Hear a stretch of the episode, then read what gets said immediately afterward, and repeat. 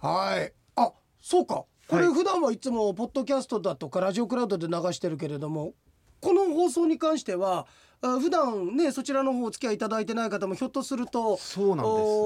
す、何の不運かこれ聞かなくちゃいけないところになっちゃってるわけですか。今 STV ラジオをお聞きの方々にもこの声は流れているということで、はい、これじゃあね、改めて太陽系第13惑星って日曜日の朝の7時30分から15分番組させていただいてるんですが、はい、実は本当そこは賭博地でですね、そこから山頂に至るまでっていうんでしょうか、その先があって、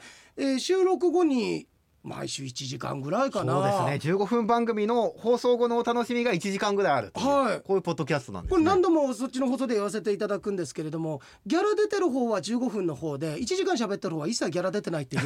このねじれ現象が今起きてまして、大サービス芸人ですね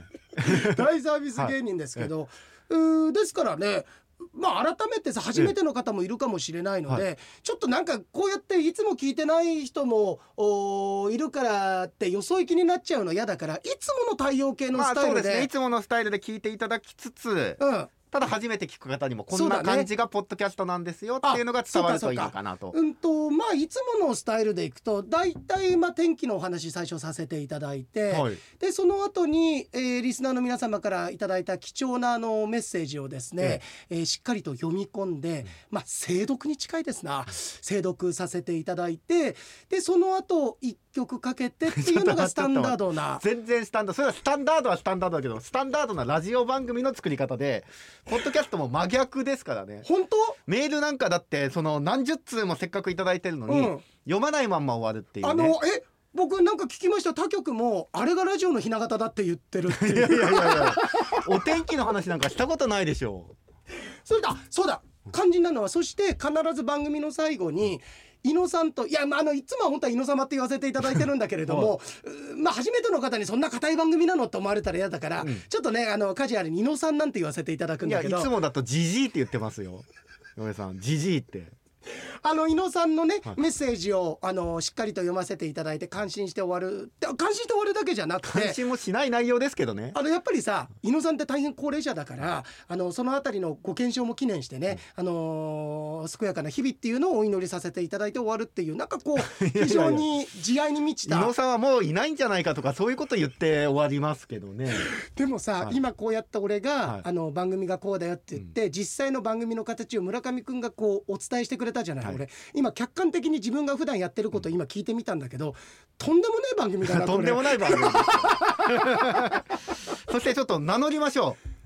誰なんだっていうところからありますよ。そこから、はい、陽平です。陽平さん、ありがとうございます。そしてSTV ラジオスタッフの村上です。はい、これ振り返ってみると、思い返してみるともう丸10年だ。はい、そうなんです。もともとが陽平商店サンデーというね番組をやっていた時に番組終わった後にちょっとクールダウンのトーク番組撮ろうよなんて言ってたのが始まりで、気がつけば10年ですから、はい、その間、村上くんじゃなくて間に陽平商店の番頭だとか、はい、山口とかね、うん、あと浅水さんに手伝ってもらったりってこともあるんですけど、それ全部ひっくるめると丸々500回ぐらいはやってる。500回ぐらいは配信している、まあ、ポッドキャストだったり、あとはラジオクラウドというのもありまして、それでお聞きいただいたりもねできます。でも考えたら500回ぐらいさ、うん、毎度さ原稿とか一切ないし、ポッドキャストとかだから曲とかも BGM とかもないっていう、まあ、BGM かけざるを得ない時にフリー素材のでちょっとかけさせていただくことこれちょっとねあんまり言っちゃいけないことを言う人が中にいますから。いや、中に行ってもう2分の1なんですよ、うん、2分の1で言われた川本誠でございますそうです唇と唇から言っちゃいけないことがどんどん出てるんですから、そうなんですよ、はい、そうなんですけれども、そう出ちゃうから、うん、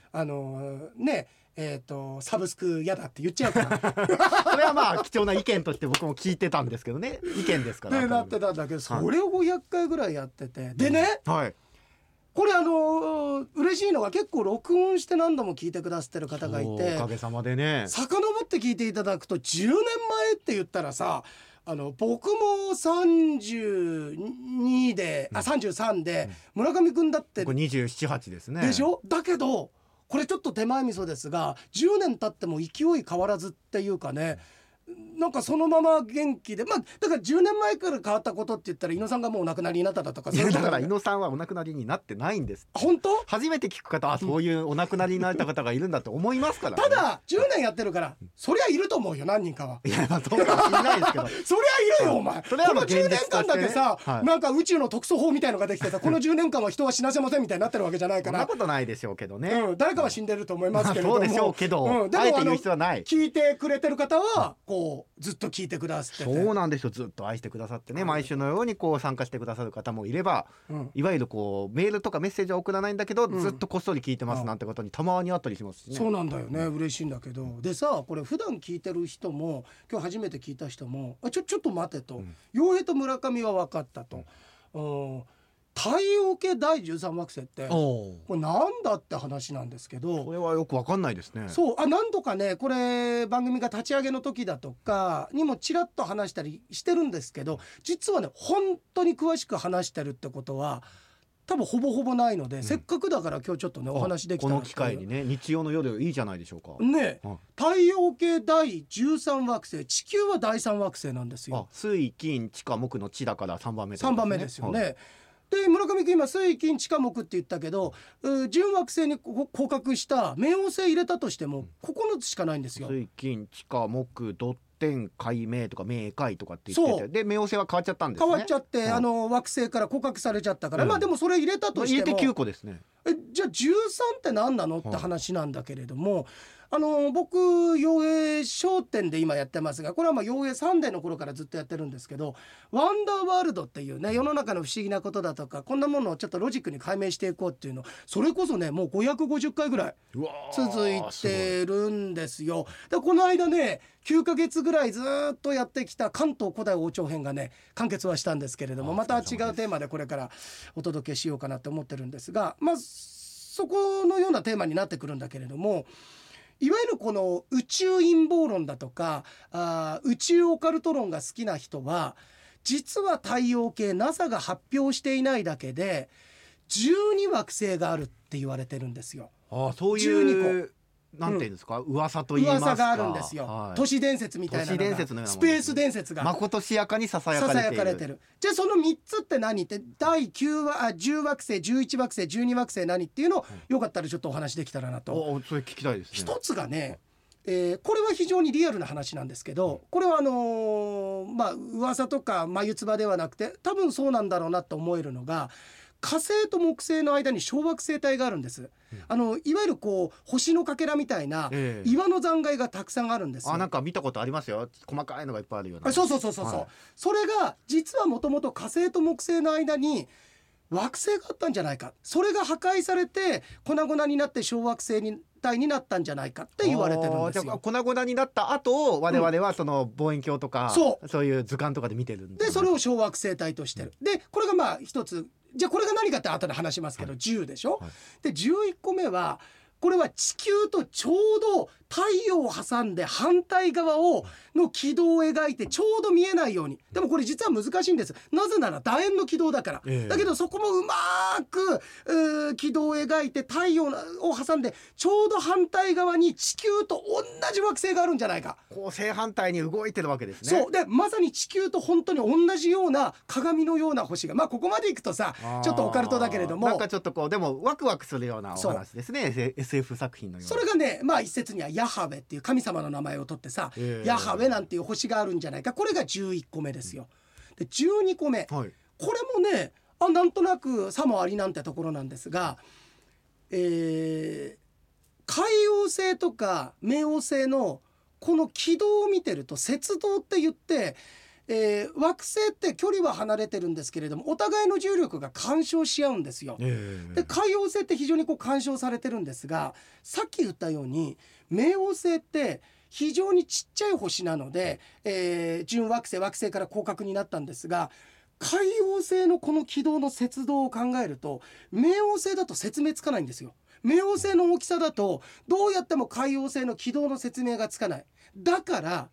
冥王星のさらに奥に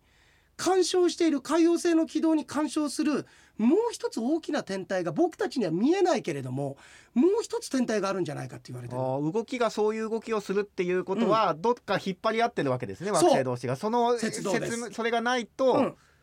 この軌道にはならないんじゃないかと。ならないと。だからもう一つ何か惑星があるんじゃないか、それを第12番目の惑星ということになるんですけど、でちょっと話戻ってね、小惑星帯なんで破壊されたのって、さっきの10番目って言ってたやつ、そうなんで粉々になっちゃったのっていうことなんですけど、これは踏んじゃった、たまにあるじゃないですか、踏んじゃって粉々になっちゃったさ、オレオじゃねえんだからさそんなさ、まあ、踏んじゃったとしても、床どこなんだよどこに対して踏んじゃったんだよお母さん踏んじゃって粉々になっちゃったって掃除機持ってきてって自分でかけなさいなんて言われてね、ちょっと真面目に話したいんだけど、すいません失礼しました。真面目な番組だから、太陽系第13惑星って人の幸せを願う番組ですから。そうですけどね、はい、じゃあ一切人のメールとか人の意見だとかに対してチャチャを入れない番組ですからいつも入れてるじゃないですか、もう自分が入れてるじゃん、自分がいつも入れてるのに入れられたら今ペース乱されてるんだから怒っちゃうっていう、なんてわがままな番組なんだこれ本当もうチャチャといえば俺か勝俣さんなんだから。なるほどね、そう声似てるって言われる国和さんね、これ桃太郎です。それで半袖なんですか今日。いやそうじゃわけじゃない、短パン履いてねえだろ。短パンじゃない、丁寧だな俺もう丁寧だなこれ。まあ、チャチャはいいですから俺のセリフだよそれ。も僕が知りたいのはなんで粉々になったかなんですよ。言おうとしてたでしょ今言おうとしてたでしょ皆さん大体こんな感じのやり取りでやってますからね払ったとそれは俺がね大体こんな感じでやってますからねっていう芸歴四半世紀のプロの喋り手が言うんだったらいいですけれども、ど素人のディレクターがこの番組ですけどねって払ったんですよそうですよ。今度だからなんで僕が喋ってんですかって話も説明しなきゃいけない。それは村上君たってのお願いだったからですよ。まあいいや、はい、まあいいや、俺たちになんだよまあいいやって、なかなか言われたことないよ俺生きてる中でそうですか。五郎さんにも言われたことないよ俺が中継とかなんとかでやってた頃だなんとかで、ああそうかよ、いやまあいいやなんて言われたことないよ五郎さんにもでね、はい、なんでかっていうと、巨大な隕石が衝突したことによって粉々になって、でその結果火星も赤くなり地球にも天変地異が起きたっていう、これまた宇宙オカルトなんですけれどもあるんです。これ何かっていうと、イマニュエル・ベリコフスキーっていうこの方ね、プロの、宇宙物理学者じゃなくて心理学者なので、その書物自体は異端の書って言われてるんだけれども、衝突する宇宙っていうのを今から70年近く前に出版してて、これがね70年経っても全く色褪せない非常に知的好奇心をくすぐる宇宙論になってるんですけれども、ベリコフスキーは何からこの宇宙の生成された太陽系の生成を考えてったかっていうと、神話を読み解くんですよ、時にあることに気がつく。でまずね、その小惑星帯が破壊された、それなりの大きな惑星じゃないと惑星を破壊することができないよね。そうですよね。でも今そんな彗星ってないよね、それだけ大きなさ、ハレー彗星とか何年かに1回回ってくるとか、ヘールポップ彗星とかね、ヘールポップとかあるけれども、そんなに大きなものじゃない、その惑星を破壊できるほど、宇宙の規模でいけば そこまでの規模で、そう粉々にできるほどのものではないじゃない。じゃあどこに行ったのかってことなんです。まずそれは今もベリコフスキーは太陽系にあるって言ってるんです。これ何かっていうと、金星がその巨大惑星じゃないかっていう、巨大彗星だったんじゃないか。今は破壊した、太陽系を破壊した後、太陽の重力に捉えられて今あの場所彗星の隣にあるけれども、もともとは隕石だったって言うんですよ。でなんでそれ隕石だったかっていうと、神話を読み解いた時に他の惑星、当時昔の神話の時代にね書かれた時代に、他の惑星っていうのはちゃんと神様として描かれてるんだけど、ある時まで金星って全く出てこないんです。でもある時に、例えばゼウスからアテナが生まれただとか、ネイティブアメリカンの伝説の中にもあるんですけれども、神様の口からまた娘が生まれただとか、これが全て金星と線で結ばれてるんですよね。つまり金星はある時誕生した。それはどこから誕生したのか。そう、神なる星、木星だって言うんです。木星の火山活動で噴出した隕石が太陽系の中に放出されて、すぐそばにあった今小惑星に帯になっているその惑星を破壊して、でそのままの勢いで火星に来た。なぜ火星が赤いのか。よく昔から火星はさ文明があったんじゃないかって言われてるじゃない。ねでもしあったのであれば、その文明はその金星の潮汐作用であったりだとか天変地異を起こしたことになくなったであろう。火星の色って何？赤いよね。なんで赤いかっていうと、その金星が持っていた酸化鉄をそこで落としていったからじゃないかって言われてる。酸化鉄、そうサビビの色みたいなやつ。そしてそのまま日本に来た時に日本でも天変地異を起こしたものが、モーセの実会の時のあの航海が割れる、あの海が割れた時の、あれは巨大隕石が地球を取った時にその潮汐作用で本当に起きた現象を描写した。あるいはノアの箱舟の大洪水の時も含めて、あの辺りの天変地異はその宇宙の大規模な、宇宙でいうと小規模なんですけど、この太陽系のカタストロフの描写なんじゃないか。そして捉えられて金星のところに今あるんじゃないかって言われてるなんですよ。ただやっぱりさ、何度も言うように70年ぐらい前の説でベレコフスキーはプロの物理学者宇宙学者ではないから、だけどさ、なんかロマンが、仮説としてはロマンがあるでしょ。お話ファンタジーな話ですね。でここまで戻りますと、12個の惑星が言ったんだけど、でもそんなオカルトが好きな人たちにも知られていない太陽系の一番奥、も光も太陽の光も全く届かないような奥のところでひっそりと、もともと僕今もだいぶキャラクター変わったんだけれども、それでも今割と一人がどっちかってとまだ好きな部分はあるんだけれども、陽平商店とかサンデーのファンの方って割とこの孤独を愛する方とか一人の方が落ち着くっていう方が多くて、そういう方に愛されてたので、そういう方たちがひっそりと肩を寄せ合わずにですね、ソーシャルディスタンスを保って、今ソーシャルディスタンスってさ、感染防止の観点から取ってるでしょ。そうですね、やっぱりね、2020年あたりからでしょ、太陽系第13惑星はメンタルの観点からソーシャルディスタンスを取ってますから、みんな離れてるとこでもみんなお互いつながってるよっていうような遠くの惑星で放送をやってるんですよっていうのが太陽系第13惑星のタイトルってことになるんですよ。そういうことだったんですか。そうだから詳しく言うと、そういうことになるんだね。いや僕もね、最初は多分最初に聞いたんですよ、なんで13ってね、ただ途中から記憶がないんですよ。その説明を一通り聞いたんですけど。そうでしょ、俺もだって今説明なんかパッとしましたけれども、俺も忘れてて一回読み返したから言えたっけ、これ何だったっけなっつって。だってこれね、俺22ってノートに書いてあるでしょ、これ22ってことなんだけど、これワンダーとかそうですよねねえ村上くん、このノートにはね22って書いてあるでしょ。よく見て、はい、書いてます。これね22ってことなんだけどって、当たり前すぎて何やってんの、当たり前体操ですか、ごめんなさい、22って書いてあって、これ丸で囲ってあるじゃない、これ丸なんだけれども、いやだ丸も分かりますよ丸22なんですよ。いやなんだけど丸に特別な意味合いがこもってんだったらいいですよ。いやないよ、丸ですよ、ただ丸1丸2で、そこが22って、これ22なんだけど、これって僕ノートよくお話しさせていただくけど、ワンダーとか、経営戦略室とか今だと、あと昔やってたの映画のコーナーとかの自分がどんな紹介したとかっていうのを書いてるノートなんですけど、これ22番目って書いてあるじゃない、22冊目なんですけど、今もう50冊いってますから。うわ、だから相当前ですよ。じゃあ22冊目の時にその太陽系第13惑星、いいね、意味軸も今太陽系第13惑星で22冊目のコロニーって言ったからね、ちょっと宇宙にかかってますね。そういうことですね。そういうことですよ、そういうこと。そこまで考えてまーずってことです。そこまで考えてまーずってことでしょ、ちょっとだから俺も今村上くんが考えられるようなスペースをこう開けて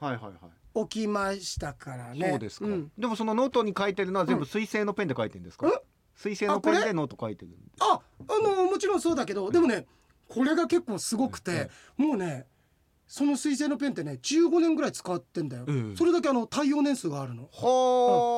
でも、それはきっと商品の相性があるから、買った時に、すごく長く使える商品ってことで月もあったんじゃないですか、でもそうだった、そういうところ俺持ってるから、だからやっぱりそれ聞いた人みんなにね、ち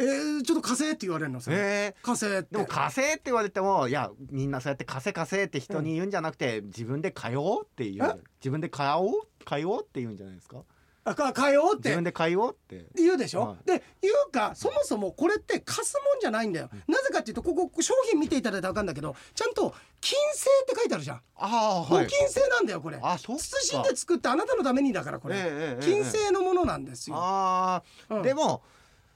ね、うん、じゃあちょうだいって言っても、うん、吉さんどうせくれないんでしょ、うん、どうせくれないんでしょ、そうやってちょうだいって言って。いやそれはあげないよ、うん、でも俺がもしこれ俺のまさに魂みたいなもんで、うん、この十何年間もずっとこの水星のペンでね、うん、俺ずっと書かせていただいてるものだから、うん、俺と一心同体みたいなところで、うん、ある意味願掛けのみたいなもん、これを手放すなんていうことになったらそれもね悪魔に魂をごめんサタンに魂を売るようなものですよこれは。はれ惑星惑星なんかお前なんかしただろうっていうのもさ、はい、延々とやる番組ですよね。延々とやってますよ、うん、これ僕ら確変って言ってるんですけど、確変と呼んでますけれどもね今何が始まったかよく分かんない方は、うん、まあ、周りの方に聞いてください、ね、そうですね、何が始まってたのか分かる方に出会えるまで聞いてください、うん、ただ残念ながら太陽系ってさっき言ったように隣の家まで、800キロぐらいありますから、はい、結構ありますから。あ、そう。じゃあ意味が分かりませんでしたっていう方は、13@stv.jp に送っていただければ、はい、あ、そうですね、はい、お便りをいただいたら説明させていただきますので、説明します。まあそんなんでさ、やってるわけなんですけど、でもそう考えたらもう10年ね、まあ今11年目丸10年やって、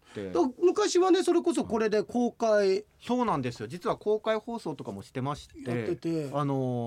回は富良野でしたね。あ、やった、赤奈良でやった、はい、富良野の赤奈良という喫茶店、北の国からのね舞台にもなっているところですよね。あ、そうだ、それがそうだったっけ。そうです、あれそうだっけ、北の国からにもなってたっけ、あれにもな、なんだっけ、あれ、あれだ、そうだそうだ、幸せの時間みたいな、そうですそうですそうです、ね、うん、そう、北の国からのあれ、宮沢りえがさ、いうところはあれ赤奈良じゃないんじゃなかった、北時計かなんかだっけな、こういうふうになんつうんだろう、非常に角度の低い情報もしっかりとお伝えして皆さんをこう幻惑するっていう。ただ広い意味でいけば、うん、富良野であることは間違いない、うん、そうそうそう、だからロケ地ですから、僕らもちゃんと保険はかけてて、文句言われたところで、いや大枠もあってたでしょっていう、うん、ね。だって我々太陽系第13惑星ですから、うん、地球で起きてたことでしょって。そうだよ、そんなもう見えないもん、ちっちゃくて全然分かんないもんそんなのさそうだから大枠だけは合ってるって。だからなんかハウスメーカーに家建ててさ、すごい言った通りの家が建てて中入ったら今が1個しかなかったみたいなさだから大枠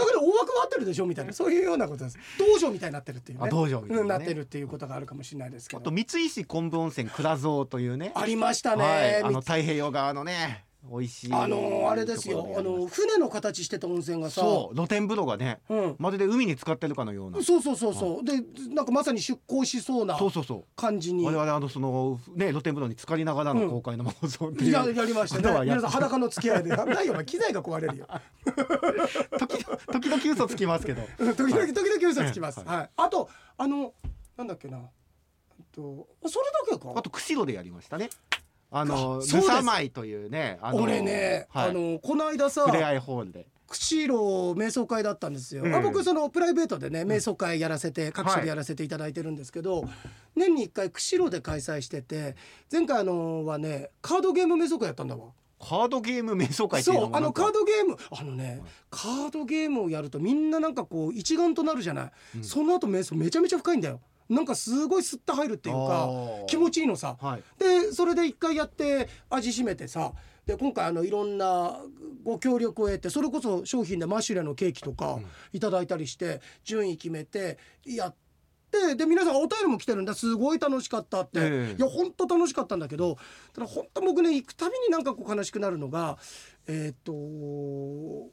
あそこのですね、皆様ラビスタ釧路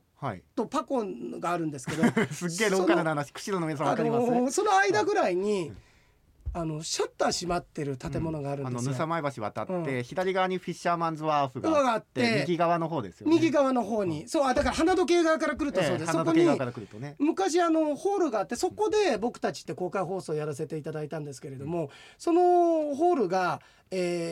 閉まるというか、今閉まってるんですよね。それでシャッター降りてますもんね。シャッター降りて、はい、もっとちょっとなんていうんだろう、本当に正しい表現すると潰れたんですよ、あそこは。で潰れた原因っていうのが、この番組なんですよ。いや、そうなんです。この番組、僕ら公開放送した時に村上くんが床にコーヒー牛乳をぶちまけましてでそれからですね、なんか自爆霊のようにですねコーヒー牛乳の匂いが取れないなんかコーヒー牛乳臭いということで、オーナーたちがこう各所と関係各所と協議した結果、はい、潰すしかないと、これはもう呪いですっていうことになって、どんだけそんな強力なコーヒー牛乳なんですか。いや、すごく、いや、僕パコの今回9階に泊まってたんですけど、9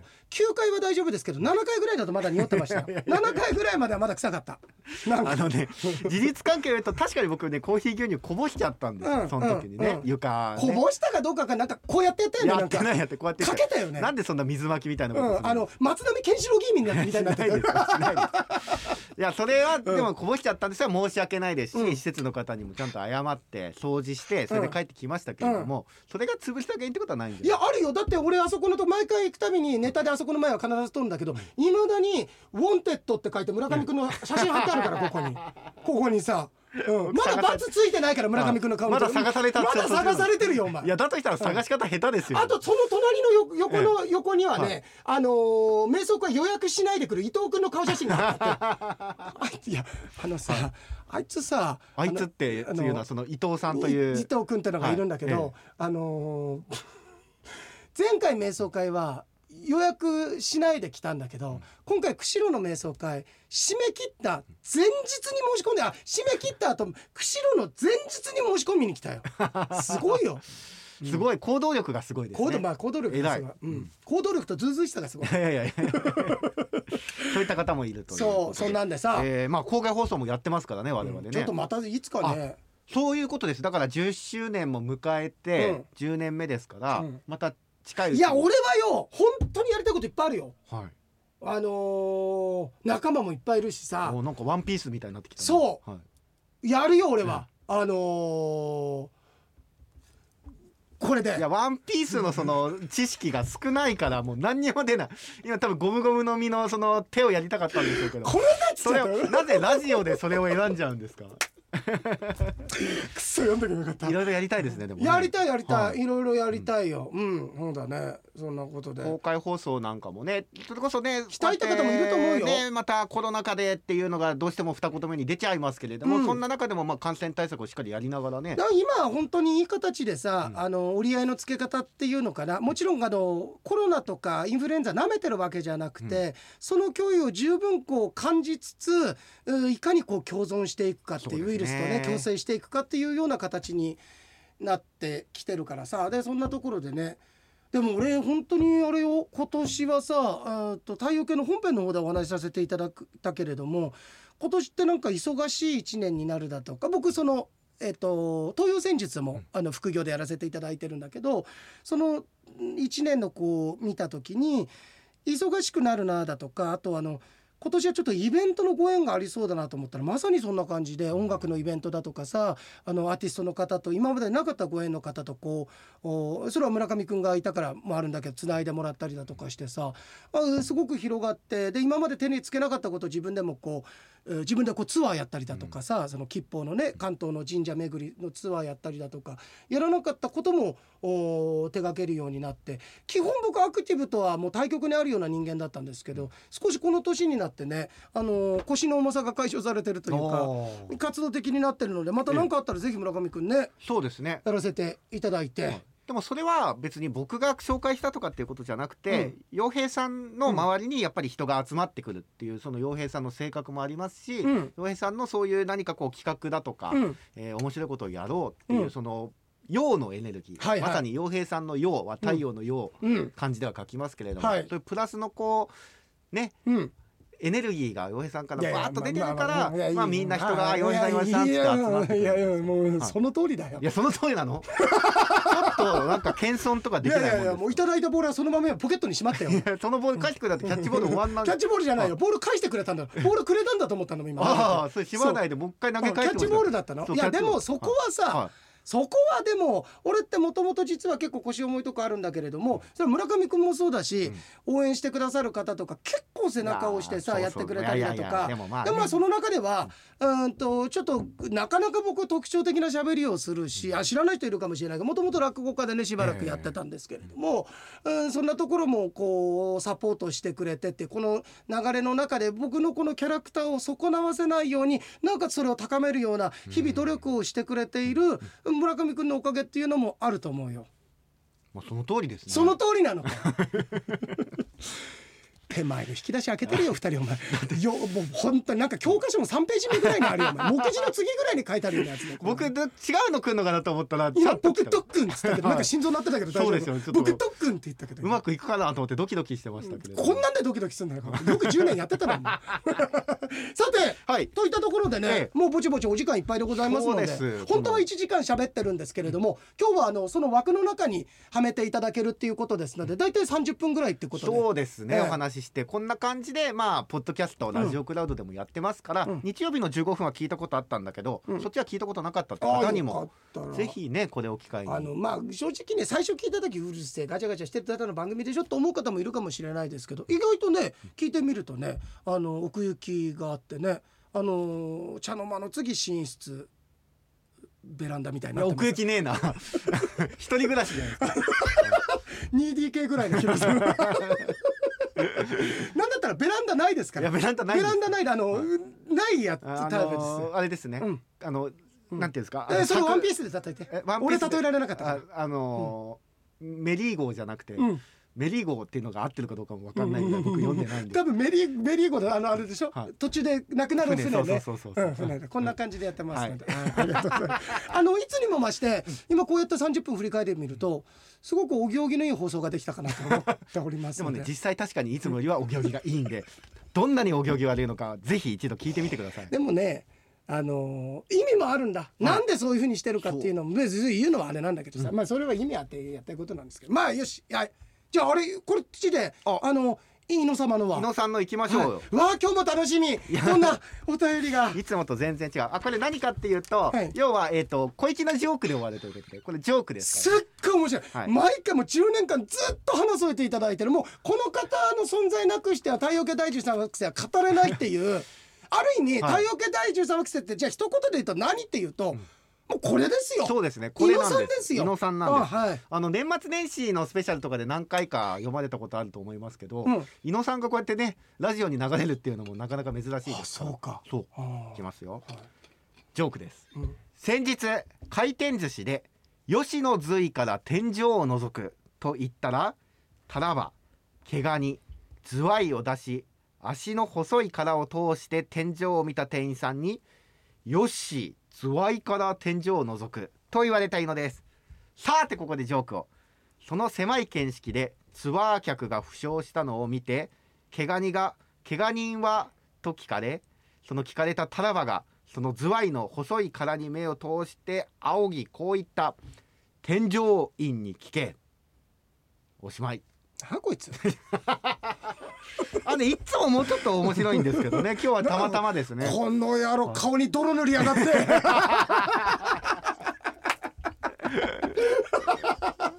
いやでも毎回来るんだよ。そうなんですよ、毎週ずっとこれね、もう10年近くなりますよ。10年だからこれ書くために仕事辞めたっつってたんだからもうこれもう専属でやりますみたいな、禁煙パイプじゃないんだからね、その仕事辞めないですからもうこれにだけかかって、これ書きたくて仕事辞めました。この人だけマネジメントしたいって言ってもう個人事務所作ったぐらいなんですよ。何社かこのね、オファーはあったらしいですからね。あったんだけどもうこれでっていうことで、はいということでございました。よかったらねまた聞いていただければと思います。はい、お相手陽平で大丈夫ですか、このままいきますからね。はい、このままいくの。お相手私陽平と STV ラジオスタッフの村上でした。これからもごひいきくださいな、よろしくお願いいたします。